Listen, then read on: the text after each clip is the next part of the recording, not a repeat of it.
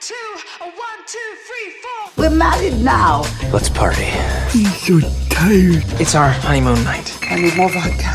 It's all over. We have our whole lives together. This is Hitched. I'm Aleisha McCormack. I host another podcast called Bridechilla in a lot longer form, but we are just smashing on and getting through everything you need to plan a wedding, all the information to get you started and make you relaxed and not hate it. So much to cover on this episode of Hitched. We're going to go sex, honeymoons, gift registry, wishing wells, and how to deal with post wedding blues. Special alert to all couples out there if you don't have sex on your wedding night, that's absolutely fine! Oh my god. Look, honesty system here. Rich and I did not bone on our wedding night. We were really freaking tired. Oh my gosh, it was a 3 a.m. nine eyes. We had to be up again at about 8:30 because we stayed at a venue that also housed 15 of our friends and we decided to get up and have a little breakfast, a bit of hangover breakfast, and there wasn't much time for sleeping. Also, at the venue, we shared a wall, a very thin wall where you could hear this just like they were in the room uh, with my brother and sister in law and their baby.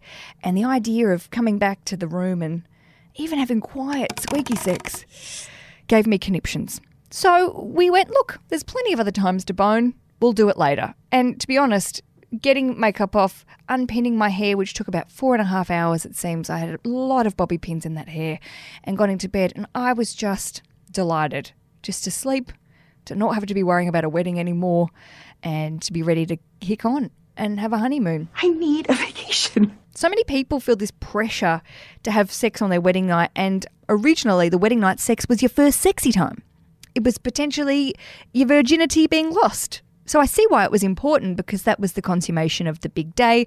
There's a lot of history and tradition that I keep going back to about questioning why you're doing something, not just because you're doing it. A tradition starts and then is repeated over and over again for a reason. A lot of the traditions surrounding weddings are really patriarchal and a bit bullshit. So if you don't feel like you've got the energy, if you had a couple of champs, if you're tired, if you're dead on your feet, don't feel obliged to have mediocre, oh, just get it done sex. Just because. Why don't you just wait to the next day and go bone crazy? There is absolutely no judgment. So yes, my husband and I did have sex on our wedding night, though it was quite reluctant on my behalf. I'd eaten about half a potato the entire day and I was starving. So we compromised by him letting me eat a bag of chips at the same time. So we multitasked and then we went to sleep. Gifts. What are you going to ask for? Is it polite to ask for anything? Do you have expectations of how many gifts you'll be receiving? Who is going to give you the gifts? How are you going to ask for the gifts? And where is the appropriate place to put all this information? This is a very contentious issue when it comes to etiquette. As I've said in one of our earlier episodes of Hitched, the more traditional etiquette people say that you should never mention anything about gifts in your wedding invitation. I know in Australia we're a little bit more lax with etiquette, especially in comparison to our American and British friends. And I personally think, as a guest, I would rather be told or advised or suggested, nicer words probably than told, where to go and shop for a gift or what people would like because there's nothing worse for me. I'm a busy woman, I've got things to do, than people just not giving any guidance at all. And you're like, oh, f- what do I get these people? I haven't been to the house in five years. I'm an obligation guest. What do I get them?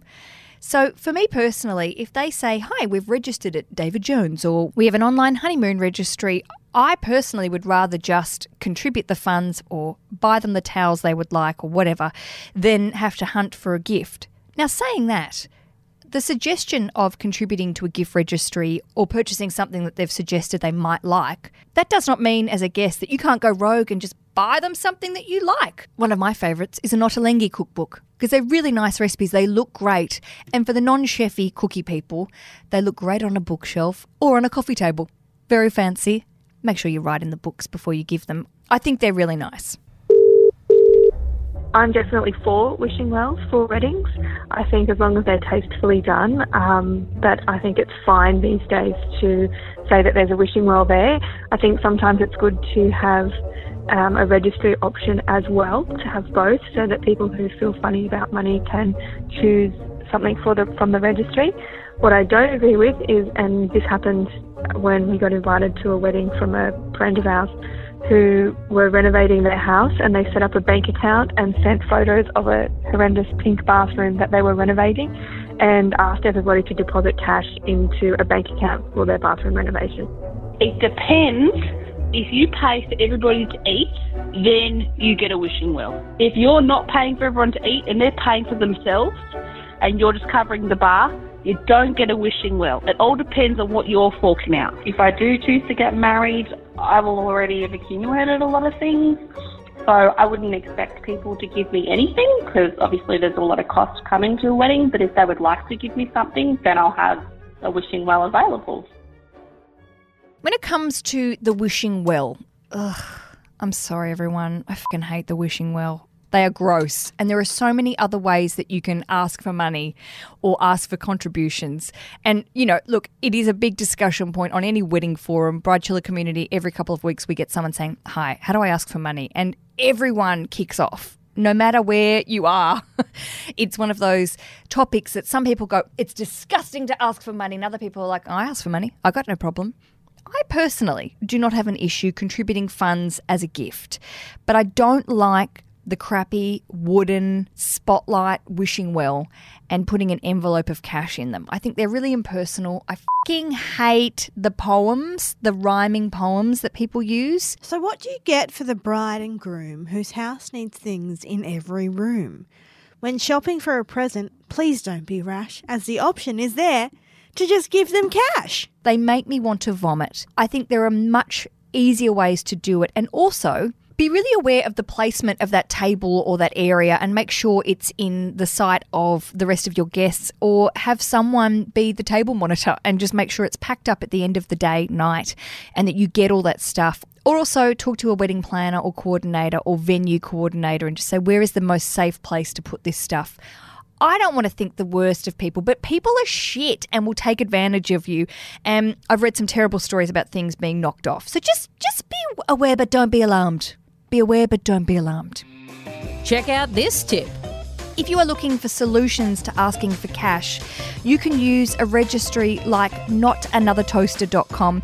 They're a very simple drag and drop website. You can create your own registry and create experiences or events. You can upload photos, you can put links to things. So, if you want a honeymoon registry or you want to buy a new couch or you're doing your kitchen up or whatever, you can put all the information there, and your guests can log on and select how much they want to contribute. Then later on, after the honeymoon or the event is done, you can go back and say, "Hey, thanks, Auntie Marjorie, for fucking ten bucks. You tight ass." Don't ever do that. It's nice that Auntie Marjorie made an effort to come, although she's a total asshole. A lot of modern couples might have lived together before. Perhaps you've been in a relationship for a long, long time, and you don't need stuff and you would rather go on a holiday or you'd rather buy something special for the house, I think it's perfectly reasonable to be honest about that. People don't want to be spending their money on crockpots and things that you're never going to use or you will have to find a cupboard to put them in, which, if you live in a city, is really freaking annoying. Cupboard space is precious and you don't need extra stuff. So just think about what you need, think about how you want to ask for it, and maybe bounce the wording off a couple of people and say, is this the appropriate way? There's so many different guides online about how to ask for things without seeming needy. And also, don't expect your guests to buy you a gift. If people are traveling a long way if they are making an extra special effort to go to a destination wedding. I think you should be grateful if people are willing to give you a gift, but you shouldn't just expect it. It's totally up to them if they contribute, and remember, their presence is their present. Move by Mamamia is the exercise app for anybody, anywhere. And in case you missed it, we dropped a brand new stretching collection that can be used to improve mobility and bookend your favourite sweat sessions. Mamamia subscribers get unlimited access to Move, and we drop new workouts every single week. If you're on the hunt for movement that makes you feel good, head to move.mamamia.com.au and use the code MOVE10 to get $10 off a yearly subscription. There is a general sort of idea, if you look at a wedding magazine or lots of wedding blogs, that people have to go on a honeymoon. And let's be honest here if you're paying for your own wedding, a lot of the time you've spent all your money on the wedding and have nothing left to spend on a honeymoon. I know lots of couples who have said, look, we'll go on a honeymoon next year and also extend our love festival for a whole year. And that's great. I don't think the expectation, like maybe you'd see in a 60s movie, is that you would leave directly from the wedding reception. You do a little change of clothes into a sexy little onesie or something and a hat, and you'd wave at your guests and uh, take off on a holiday. I don't think that really happens very much anymore. So, when you're thinking about honeymoons, don't feel like you have to book something that leaves immediately afterwards. You need to work with what you've got in your budget, what time you've got off work. Often that's a big factor as well. And also how much money you have to spend on it. Like the whole ethos that I've been pushing the last 10 episodes of this podcast, you shouldn't feel obliged to do anything. This is your honeymoon, this is your wedding, your money. And if you aren't the sort of people that want to go on a five star, five day, $20,000 honeymoon with a butler, don't do it. If you want to go on a round the world trip, backpacking, with the probably worth the same amount of money as that five day trip. That's a great opportunity to go and really spend some time with your partner and enjoy travel. If you are planning to pay for your own honeymoon, make sure you work the cost of the honeymoon into your full wedding budget. Be aware of how much money you've got to spend and plan ahead. If you are a frequent flyer member of all of the different programs, you could collect and use your frequent flyer points. We paid for all our flights and part of our accommodation because we used an Amex card that gave us Qantas frequent flyer points. And then we paid for all of our wedding booze with Dan Murphy's, which also gave us points. And then by the end of it, we'd accrued a bunch of extra Qantas frequent flyer points and managed to get our return flights for our honeymoon for free, air quotes. It's not really free, you've paid for it, but it's cheaper. Also, consider taking red eye and early morning flights.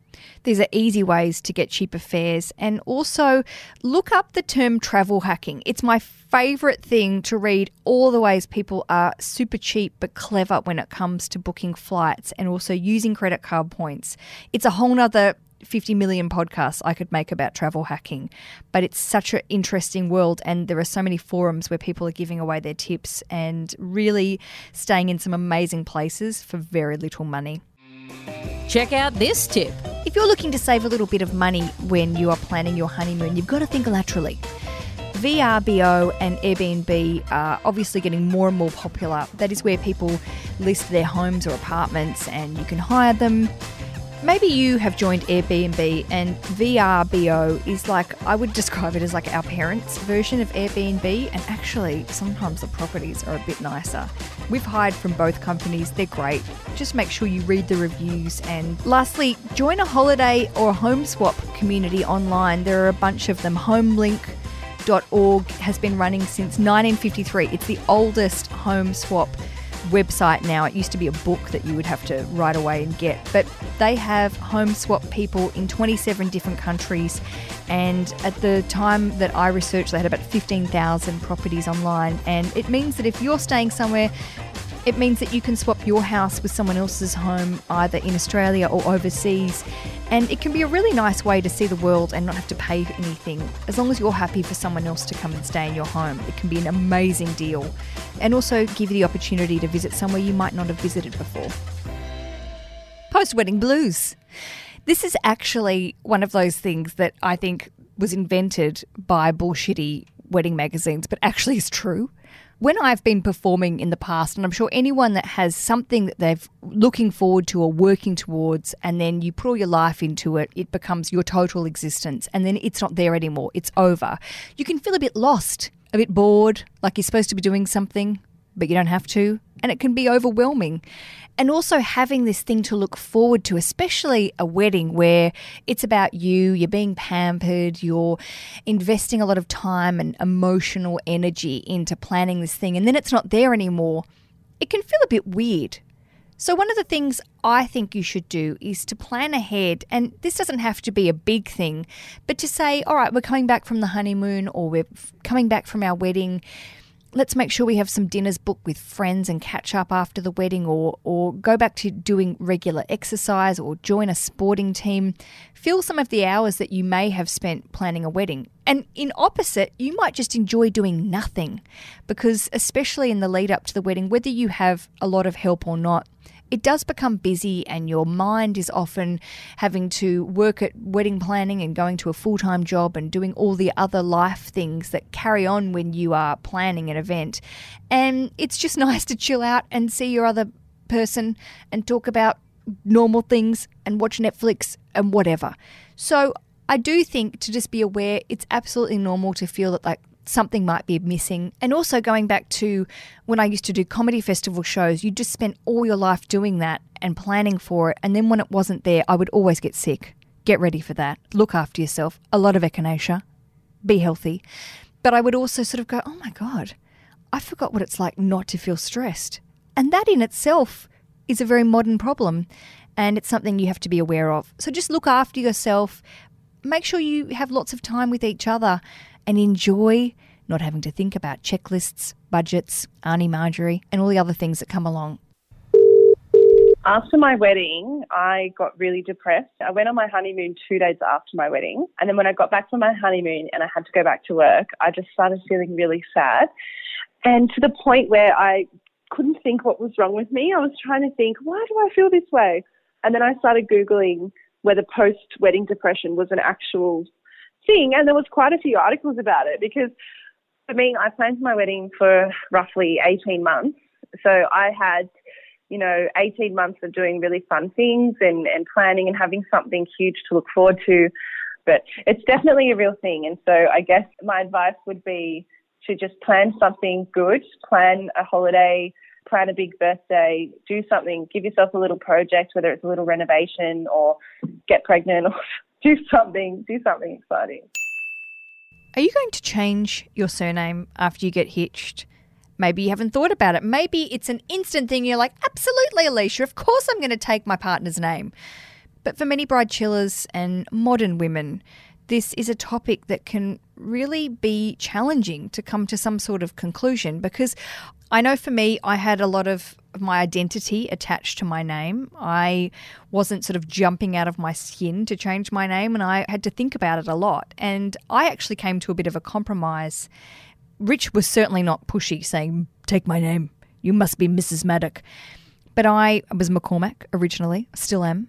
And I sort of said, Here's the thing I would love for us to be a bit of a family unit. And for me, this is, I will change my name legally, but then I'll also keep my name McCormack professionally. And for me, that was it worked really well. I was happy that I could still work under the name that I've been using professionally for years, but also it was a really nice thing to have a new surname and feel like we're creating a new family. Now, so many people, you read about this everyone's got a different opinion. It can be a bit of a shit show if you put anything into a forum. People are very oh, full on when it comes to the name changing thing, especially when it's connected to feminism. And I really think it's absolutely up to you. It shouldn't be something that anyone else decides. It should be a just conversation you have with your partner, and you should feel comfortable with it a lot of dudes go, well, of course they're going to change their name because that's what they do at the wedding. And they would never think about it because they've never had to make that decision. So I really do think it's a personal decision and it shouldn't be seen if you don't want to change your name as you not being committed and you not wanting to create a family or any of that other sort of bullshit. I think that's a really easy fallback for a lot of guys and in laws to sort of say, well, what, do they have a problem with our name? Why do they not want to be part of our family? Which is not at all a part of that decision making process. It does not mean you're not committed. It means that you should make the decision. And as a strong female, that is up to you. Time for the the end of wedding send off. Oh my god, it's one of those things that as a guest, I'm always like, oh my, are we doing this? Okay. If you're unsure what the hell I'm talking about, picture this. It's at the end of the wedding, and the MC or the organizer says, Everyone gather around in a circle. The bride and groom, or the groom and groom and bride and bride, they're leaving. And then they're like all clapping and they play the music, and then they go around and hug everyone. Or the weirdest thing, and it's very Australian and it's very primary school, is where they ask people, oh, I hate even talking about this, they ask their guests to line up across from one another and then they create like a tunnel with their hands and then the couple runs through the fucking tunnel. And then as a guest, I'm like, why are we doing this? This is so naff. But people are like, yay, we're having a great time. I'm like, are you on crack? I don't know if crack would make you want to do that. I don't, I've never done crack. But it's like, what are you doing? It's like, yay, go and have sex now, or don't. Just see you later. Bye. I'm just not into the official send off. I'm more into the couple ghosting everyone and they just f off and you don't know if they've left or not, and then you just continue to drink and then they kick you out of the venue. That to me is my ideal end to a wedding. Look, parents, it seems to be a parent thing, an in law thing where they're like, you have to do the send off, you've got to do the official goodbye. It's just slow, and at this stage, I'm like literally making the tunnel while holding my phone, getting an Uber. I mean, I just, I don't like it. I'm a cynical old bag, sometimes a little hard, and I realize this might be something you really want to do, and I don't judge you for it, but I just stand and wave. We'll have the DJ go, okay, they're going to go and bone now, bye. And everyone claps and waves and whatever. But don't make people stand in a circle and don't make people make a tunnel out of their hands. That shit, my friends, is going in the bucket.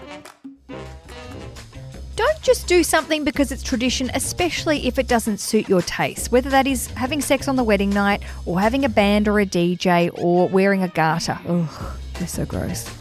Do what you want to do, not because you feel like you should do it because someone did it 200 years ago. If you would like to include a tradition but it doesn't match your ethos or style, change it. Make it your own tradition. Start a new trend.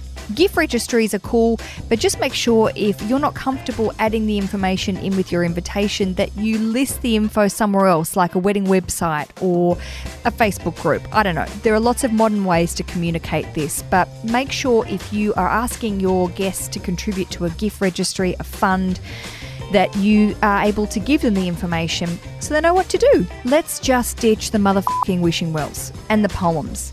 Just because you make something rhyme and you've got it off Pinterest does not make it cool. If you want cash, ask for cash in a nice way by asking your guests to contribute to a gift registry or an experience. Don't just ask for cash. I think it's weird. If you want to change your name after your wedding, there are so many options and ways to do it. You might hyphenate, you might not change at all, you might want to make up a whole new name. Lots of people do that actually. Don't feel pressured, do what you want to do. Make sure the decision's something that you really feel happy about. You don't want to get 20 years down the line and go, gee, I like my original name. Why did I do that? Don't do it. Honeymoons are great, but not all of us can afford the time and the money to do it directly after the wedding or do it at all. If you want to invest in a honeymoon and you want to do it 12 months down the track, that's great. Have more time to save money and leave from work is also another big factor. Make sure you go somewhere you actually want to go and don't feel like you have to just go to a resort and lie around. If you really like rock climbing and swimming in waterholes, do whatever you want to do, but don't feel pressured to have to do it the day after the wedding. Well, there you go. Hitched.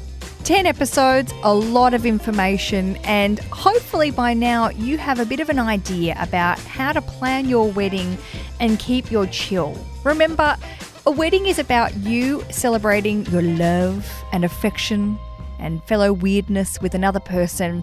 It can be whatever you want it to be. So don't feel like you have to follow Pinterest and Instagram trends or what a wedding magazine says you have to do because that's all really bullshit. Be mindful of your time and value how much energy and money you're putting into the event.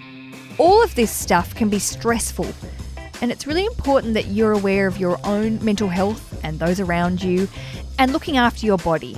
Making sure that you're healthy and happy and not just doing stuff because you feel like you should be doing it. And lastly, my biggest piece of advice is stop comparing your wedding to other people's weddings. This is your day. You've got your own personality. No one's like you, and you shouldn't have to feel like you have to be doing things because other people are doing it. Be an individual and be a Bridechilla and plan the wedding you want, not what your mum wants. I have had such a delightful time sharing this wedding insights with you.